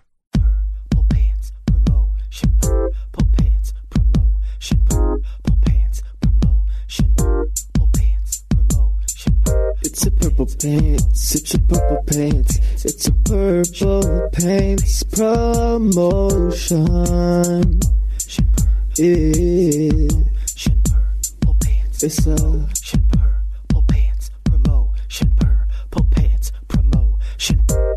And keeping the menu rolling on this week for Purple Pants Promotions, I'm so honored to have this inspirational woman come on my podcast. I'm so honored. Um, so I have the founder of Harriett's Bookshop, Jeannine Cook. So, welcome to the Purple Pants Podcast. Hey, y'all. Thank you, Bryce. I am honored to be here. I am more honored to have you here on the podcast because I think that your bookstore and what you stand for is really something that's truly inspiring. And for people that may not know, uh, Harriett's Bookshop is a bookshop located in Philadelphia in the Fishtown section. And really, it is their mission is to celebrate women authors, artists, and activists. And so I'm just so honored to have Jeannine here. And I met Jeannine through Wendell, which all y'all know who Wendell is. And um, you know, his company, Beeve Unlimited, uh, he actually completed or, you know, his artwork and vision uh, came together when he redid the back of Jeannine's store and kind of transform their book nook. But we'll talk mm-hmm. about that later in this interview. Mm-hmm. But I really want to talk more with Jeannine and just really know more about you. Where are you from? Like, let us, me know more about yeah. you because really these are questions that I have for you in person. But the few times that fast. I, yes, the few times that I met you, you was moving and shaking. And so I couldn't really get all of the things that I wanted to ask. So I'm like, yes, let me have you on a podcast so I can really just get to know Miss yeah. Cook yeah, yeah. So Bryce, like I said before, I really appreciate you. You know, like I don't know if people know that not only did you come and you know show love, but you actually put in work here at the bookshop. Yes. Um, it, and it, it, means a lot. You know, it's like it's it's a community effort for sure. The bookshop is a lot more than a bookshop. It's a it's a place for folks to come together. We dialogue. Uh, we make sure that folks have books. I don't I don't care who you are. I don't care how much coin you have or don't have. I make sure that people leave here with with books because that's how we're going to make sure that folks have the information they need to do something about the problems we see in this country uh, and in this world. Uh, and I'm from I'm from Hampton, Virginia. I've been in Philly for like almost 20 years. Though I came here when I was 17. My mom gave me I, I think she gave me fifty dollars and was just like, wow. you know, g- good luck. and so here I am. Here I stand uh, after yes. after that. Yes, and it's so interesting. And I read that the bookshop opened February first. Is that correct? Yes. So um, we opened that... on February 1st. We were celebrating Black History Month. You know, we're named for Harriet Tubman for folks who might not know that. Some people are like, Are you Harriet? I'm like, I, you know, no, no, not quite. You know, I, am Jeannine, but we're named for Harriet. And um, so we were doing that to celebrate um, Black History Month, and that's considered Freedom Day. And then by March 10th, which is really close to her birthday, they had shut us down for COVID. Wow. And it, it's so crazy because when you think of a bookshop, you think of, you know, going in, taking a look at the books, touching them, reading them. And obviously with COVID coming into our world, it really kind of pushes you as an owner, us as, you know, people to really change how we think and operate. And I think that you have done such a unique way of how you operate your store and you run. And I think I, I've experienced because I've been to the bookshop about four times now. And one thing that I love is that your interns,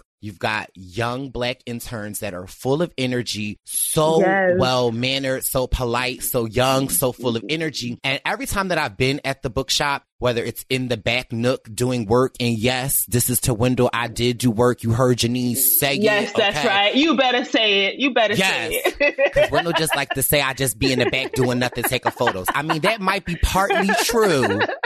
Okay. But those pebbles didn't get in the back by nowhere. Okay. I had right. to carry they a didn't get of there by themselves. Okay? Yes. But what I love is that, you know, your bookstore currently with COVID, you can't really have a lot of people in the store. So you Right. created this sidewalk. I, I like to say it's like my, it reminds me of my Uncle Vernon's room. He had like a bookshelf mm-hmm. in his room that's mm-hmm. so similar to the bookshelf that you have out there. He had like the chair. And so she's created this book I don't even know, like this bookshop front. And so when people walk up, they can, you know, talk to the interns about what type of book they're looking for or a specific author. And the, the interns will go into the bookshop and find not only the book that they're looking for, they'll consult with you. I didn't witness this. And they're like, they really want women in power book. And you like, grab that one, grab that one, Yes. go over Yes. there and get that Yes. one and bring it out. And it's really, it's, it's so unique and, and so customized. And the four times that I've been out there, the people that have walked up, they've like, I've heard about this bookshop and I've wanted to come check it out. And I just think that that's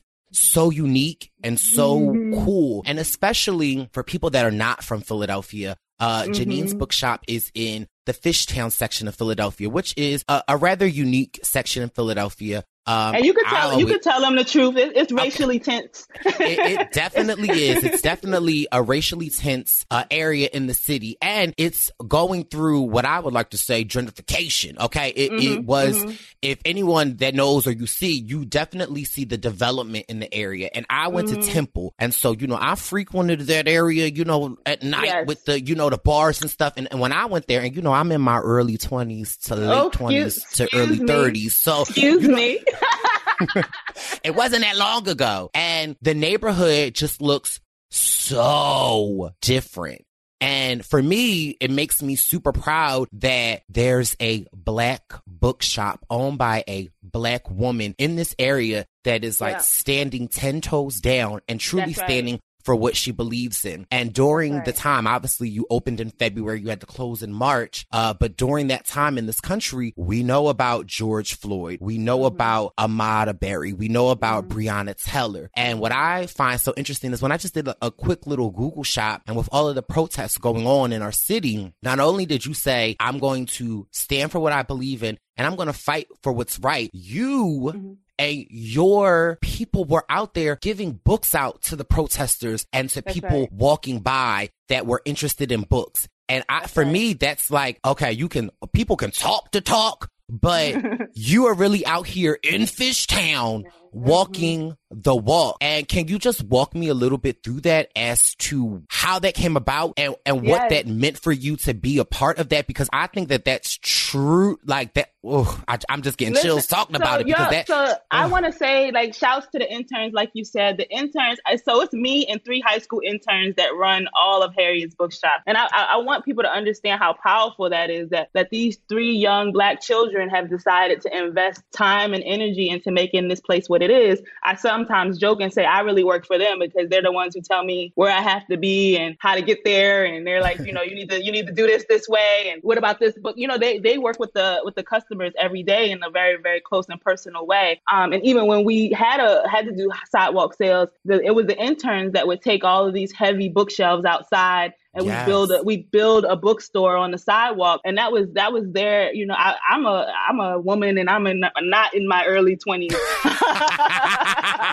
so it's not easy for me to do the things that you know sometimes my mind says i can do but the, it's their that them, their young power that has made it happen. And one of the things you know when george floyd's um, murder happened when he was murdered Yes. by the police of, of this country um he the the young people was like we want to go protest. This was their first time really attending a protest. And i wanted to support them in that effort right? I, I believe in what that the, what they were standing for but i had to question them about why and how right? And so they're like you know we want to take signs out there that say that i can't breathe. And i said you know i'm gonna have to say no you're not gonna take signs out there that say you can't breathe because you can breathe. Not only are you breathing you're li- you're alive you're thriving. We you know so we're not gonna put that message out there that you can't breathe. Yes you can. And so they were like okay okay. So we want we, we they were like you know so i said i got all these books. I have ordered all these copies of the autobiography of malcolm x which has been pivotal in my life. And I ordered a whole bunch of copies of uh, Bound for the Promised Land, which is about Harriet Tubman. And I said, what if we went out there with these books and instead of, you know, holding up signs, we held out these books. And if people wanted them, we give them away. And they were like, oh, no, no, no, nobody wants to do that. That's corny. That's corny. And that's high schoolers. You know, they're going to tell you something's Right. corny because they never seen it before.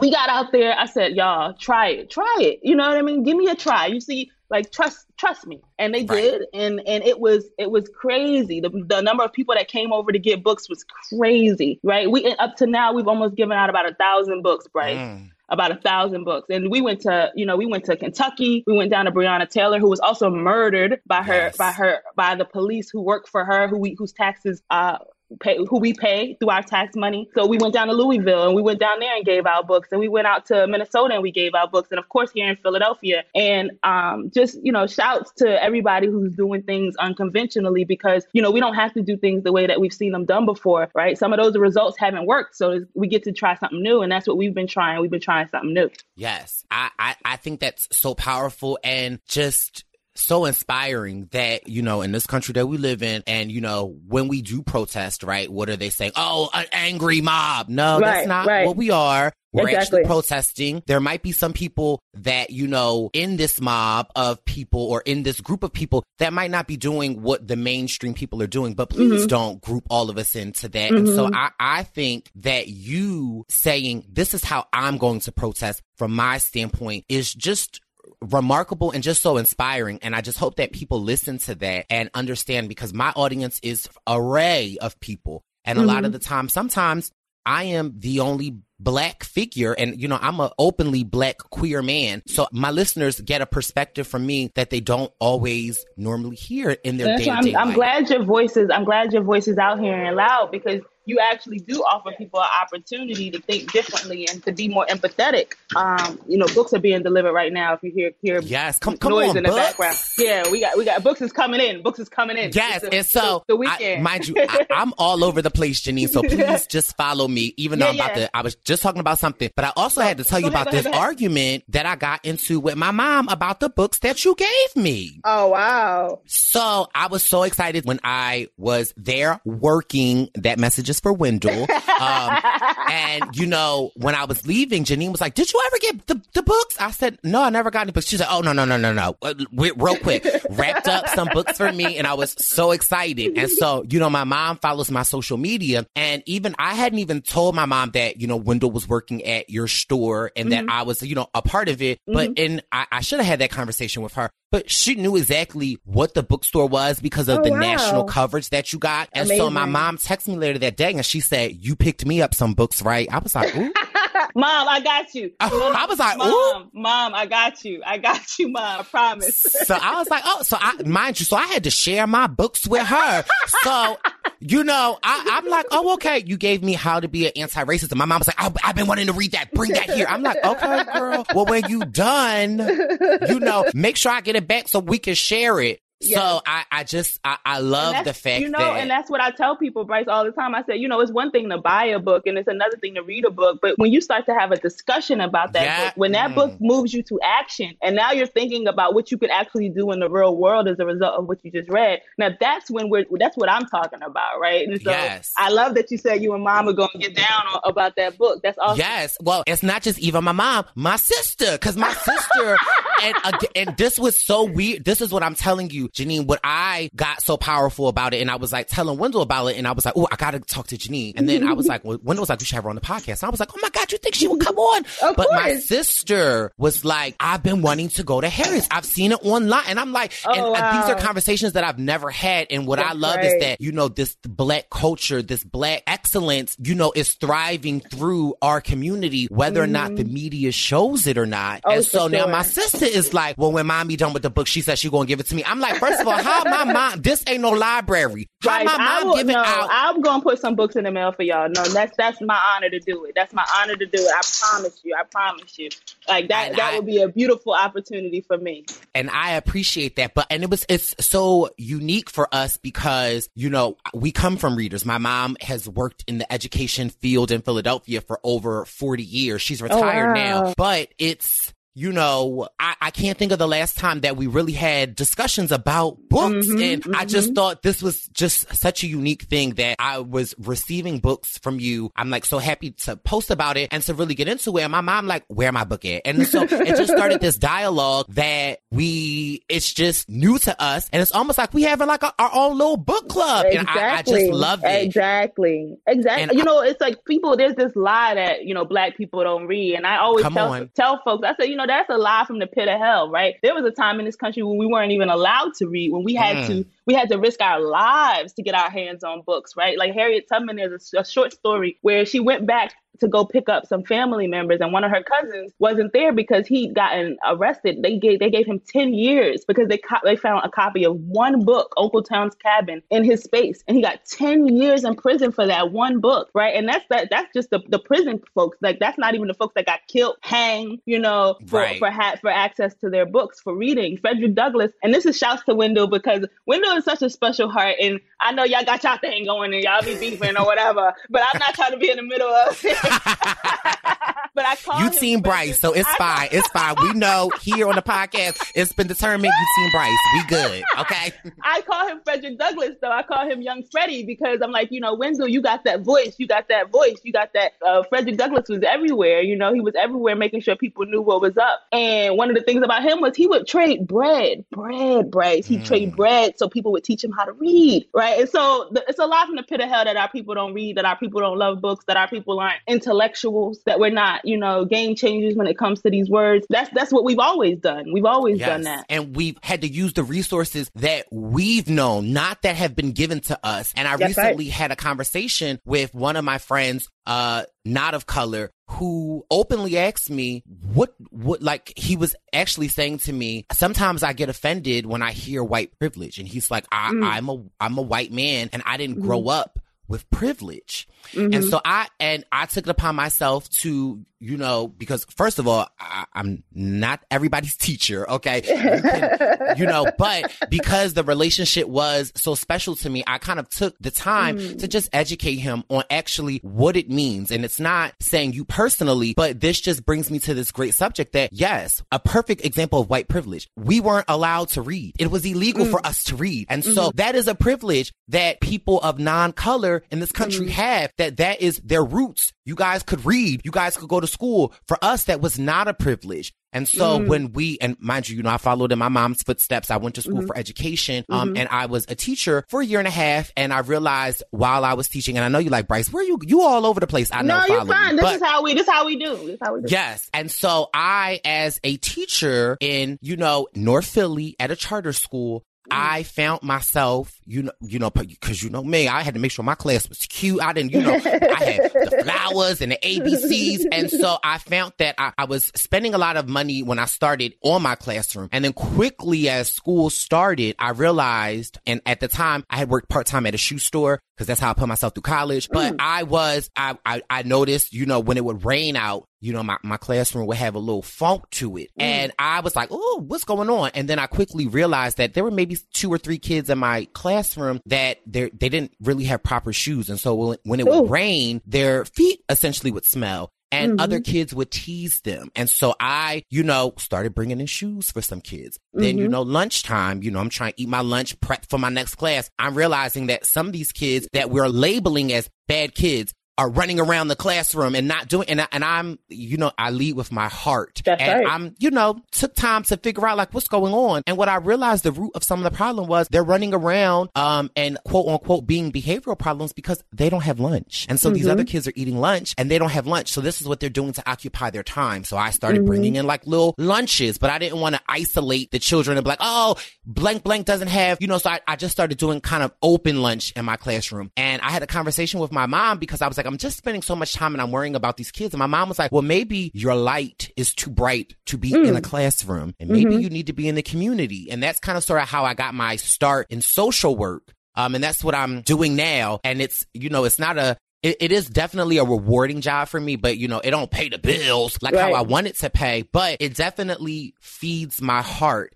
Mm-hmm. And I just, I, I think that with you in this bookstore and you just promoting, like, and just promoting black excellence, promoting black authors, promoting black men read, promoting the black community reads. I just think it's such a, a powerful thing that we don't see. And oftentimes, and especially in this political climate right now, when we see a lot of times are people of color making the news, it's for, oh, an arrest, a robbery, a killing. Well, I, I, why, why isn't Harriet on Harriett's bookshop on the news every day? Because that's a story every day. That could be inspiring. And I just, I think it's so important for us as people not to get mad. It's to take action. And I, I just find it so inspiring that you started this bookshop and that you are really feeding your community spiritually, uh, mentally, and physically. And, and I think that that's a beautiful trait that needs to be celebrated and needs to be talked about. Mm. You know, it's so funny because so we got we received this really nasty email. I don't know if you saw that online. We got an email from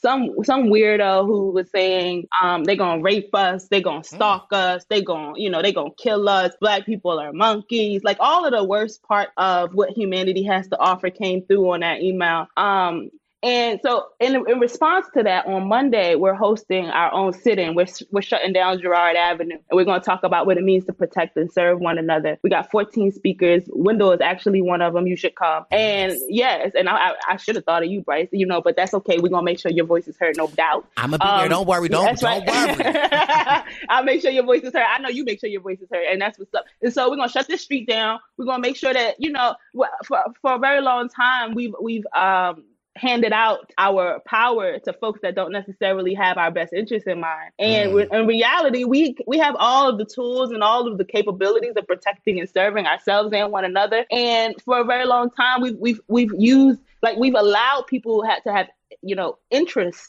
you know they've been able to come into our into our community and and make demands and you know kill people even and not and go and go without actually having an accountability for that. And so you know you, there's some things we can complain about and there's some things we can do something about. And there, this is one of those things that i think we can do something about. And there's no way that we could do this under harriet tubman's name and not be about that action. You know what i mean? Yes. she was about that action. Okay. Period. Pooh. right? Okay. uh, right. And like like and, and so people get upset. Our our logo has a rifle through the middle. And people you know when i first put the the the awning up a, a guy came running in here who do you think you are to put that awning up and you know I I've been um I've been challenged.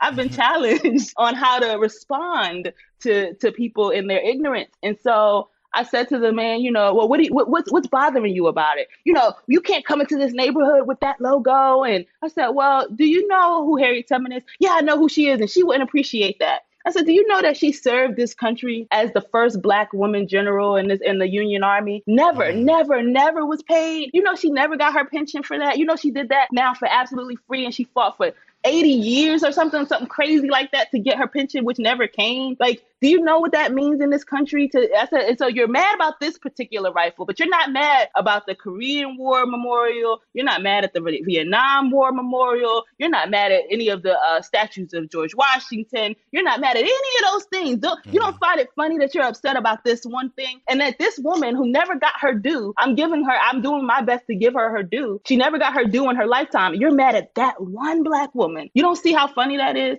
And he was like, "Well, I never heard of that." I was like, "Yeah, she served you. She She served you Hello. when you when you didn't deserve it, when you didn't even deserve it. And so and he was like, "Well, I, I'm gonna buy that book." Yeah, that's what you Oh, should do. yes. You should buy that book. That's what you should do because you need that education. You need that information. Your school system has failed you when it comes to your Black history. You they failed you, and so I'm here to support you with that. And that's and that's that's just how we gonna make it move. Yes. And, and that's how it should be done. And it's those dialogues that you have. And that's, and that's what I tell my friends and in this community that like, how can we change the world? Is it such a, and I'm like, you know what? I personally, you know, I, I pray every day for peace and for love. But what I realized is that, you know what? I can only affect the people that I come in contact with. And I, I truly believe that if we all take that approach with love, lead with love and education, that's truly how we can change the world. That's truly how we can That's move right. the needle. And I ain't saying it's gonna be easy. No, and never. I always say on my podcast, I'm on a roll for a better Bryce. And so, you know,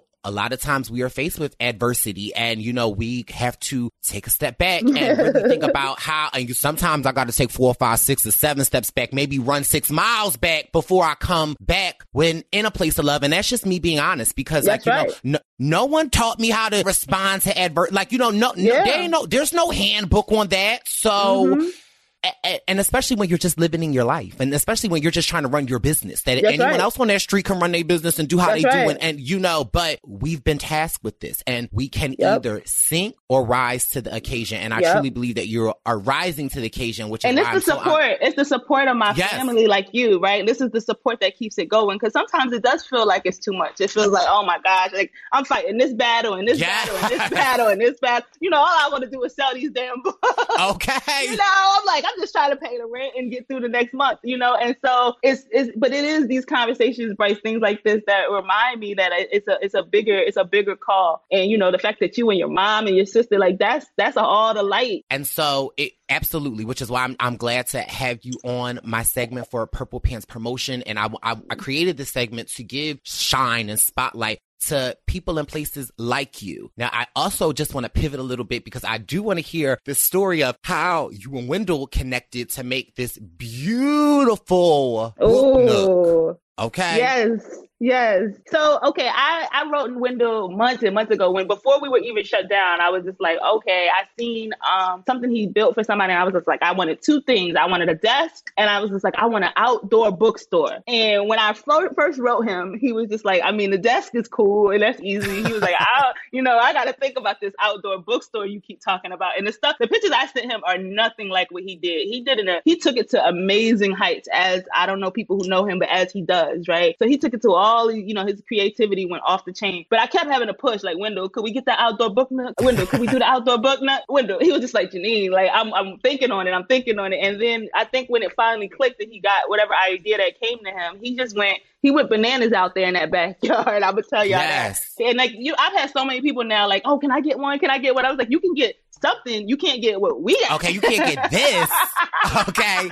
you You can't get a this. variation. but this right here. right yeah this here right here right this is Right. something that um this is this is special you know this is very special and and i really appreciate him and joey they they they rocked out they did that thing in like six days you know of course Yes. with bryce's support with bryce's support and help and Okay, encouragement Thank you. I like that. See, I done like so I like the words. Okay, come on. Thank you. Give me my. And so yeah, and I got I was like, you know, th- this is I'm renting right now. The goal is ownership for sure. Um, and so I was like, once I own my building, like we're gonna go off. We're gonna go Yes. all the way off.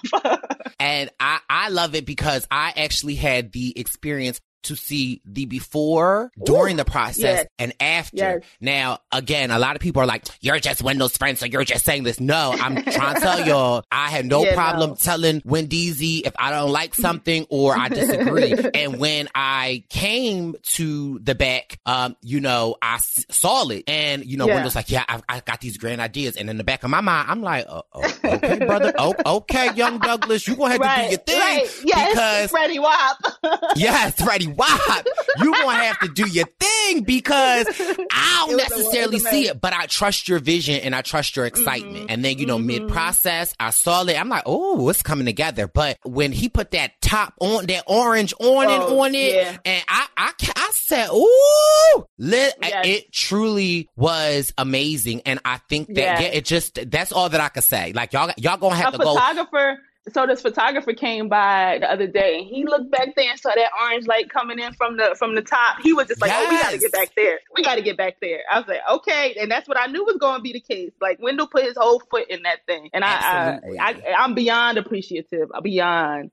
Yes, I'm appreciative that he responded to the DM and got to work on it so that I can meet you and just feel inspired and feel that I am a part of something larger than myself and not just like with my friends and family. For me, it's Yes. truly honored to be, to have this conversation with you and to know you. And you know, Yes. another thing, and the survivor people, the survivor people be all up and through. Yes. Like, you had, We- just because y'all was here.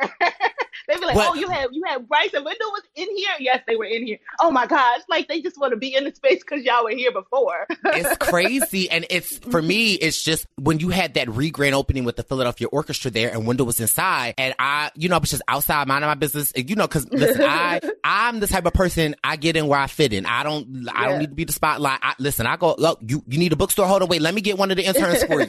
And so there was a young man that day that was walking uh, like kind of looked a little questionable. So i'm like are you here for the bookstore? And he was like yeah i um i've been reading this online and i, I didn't know whether or not i was open. I'm like well they're having a, a re-grand opening but what do you need? And then he was like are, are you your your voice sounds familiar. Are you bryce? I'm like yeah. It, it just was a, such a organic experience um Yes. and i love the fact that yes we can use our voices in survivor to bring awareness to black queens like yourself that are doing Aw. magical things. And this is what I was trying to say was that oh, sorry, sorry. Go ahead. Go ahead. no, no, no, because my you listen, I said that coffee is kicking in. But the, another thing that I love about you and doing my research and just uh following you is I love your style. Every time I Oh, see you, you. your the, you know your natural hair, you wear your crown, you switch it up, you got the. I'm like, come on, Janae, yes, okay.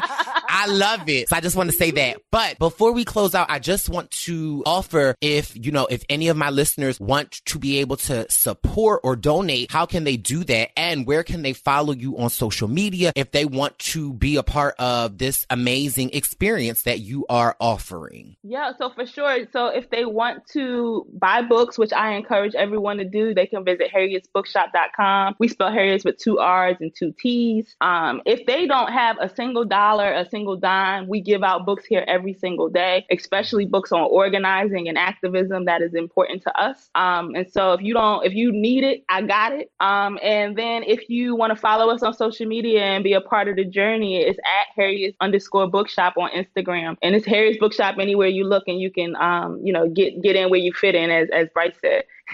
Yes.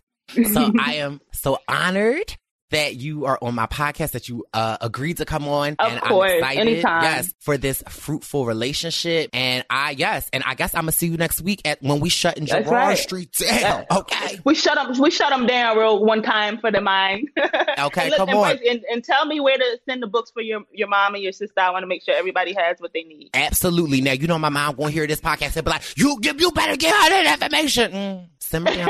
I think about it. I think about it, but absolutely. I, but thank you so much. It's been an honor. All and right. please, Purple Pants Posse, support this. If you don't feel like you can get to this bookstore, support your own personal, local black bookstore in your own community. Right. Try to do That's your right. part. You know, it's all about, I, you know, I preach allyship. So it's all about you affecting, doing your part. You know, I'm in Philadelphia, Jeannine's in Philadelphia, but wherever you are, you can always do your Mm-hmm. part. And yes, thank you so much for this opportunity. I'm truly honored. Who's the freak?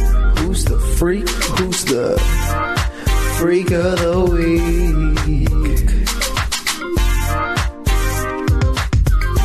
Who's that? Who's that? Who's that freaky, freaky, freak? Who's the freak of the week? Might be me, might be you, might be.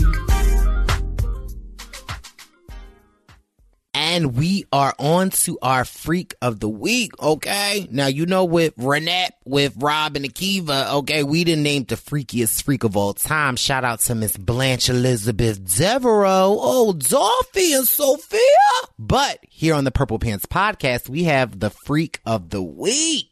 And this freak of the week comes to you sponsored by the Bryce Isaiah 2021 Zaddy calendar. Now, this freak of the week happens to be a Zaddy listed in the 2021 Zaddy calendar, although he might be Mr. January of 2022. But listen, all the same, he in the 2021 calendar. Now, I'm minding my business, and you know, Tyson from Winners at War, you know, a winner, a three time player. He does this thing called Nature with Tyson, and anytime he's with his beautiful two young daughters and they see something like a, a frog, maybe I'm making up a frog, but a lizard or a caterpillar, you know, he'll put it to his Instagram story and hashtag Nature with Tyson. He also has some Nature with Tyson apparel that I was looking at. I was like, ooh, I'm gonna need to get me some. But I was texting him about one of his shirts or hats. I was like, ooh, y'all got this in purple? But he, uh, sadly, he said he did not. So after we were texting back and forth, I happened to scroll to the Instagram because you know me, I likes to, you know, check on the people that I'm talking to.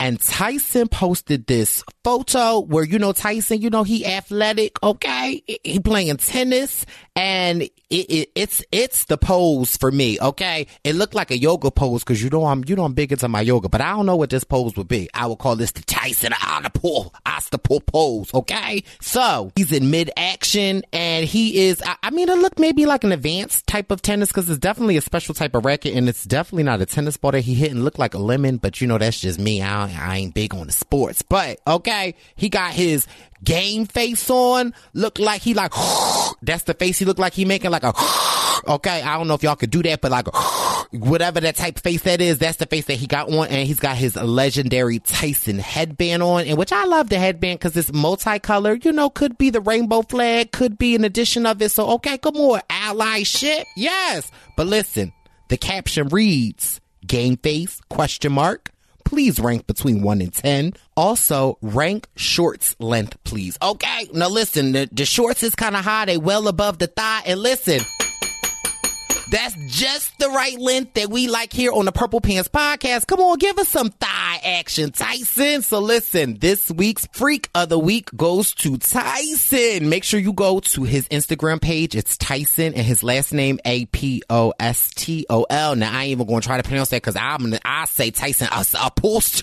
Okay, y'all know I'm a little, you know, I'm a little slow, but yes, come on, freak of the week. So y'all know what y'all need to do, posse. And I've been listening. Y'all ain't really been doing this like how I need y'all to do it. So I need you to go to this photo and put the hashtag freak of the week and at the purple pants podcast Instagram and let Tyson know he is the freak of the week.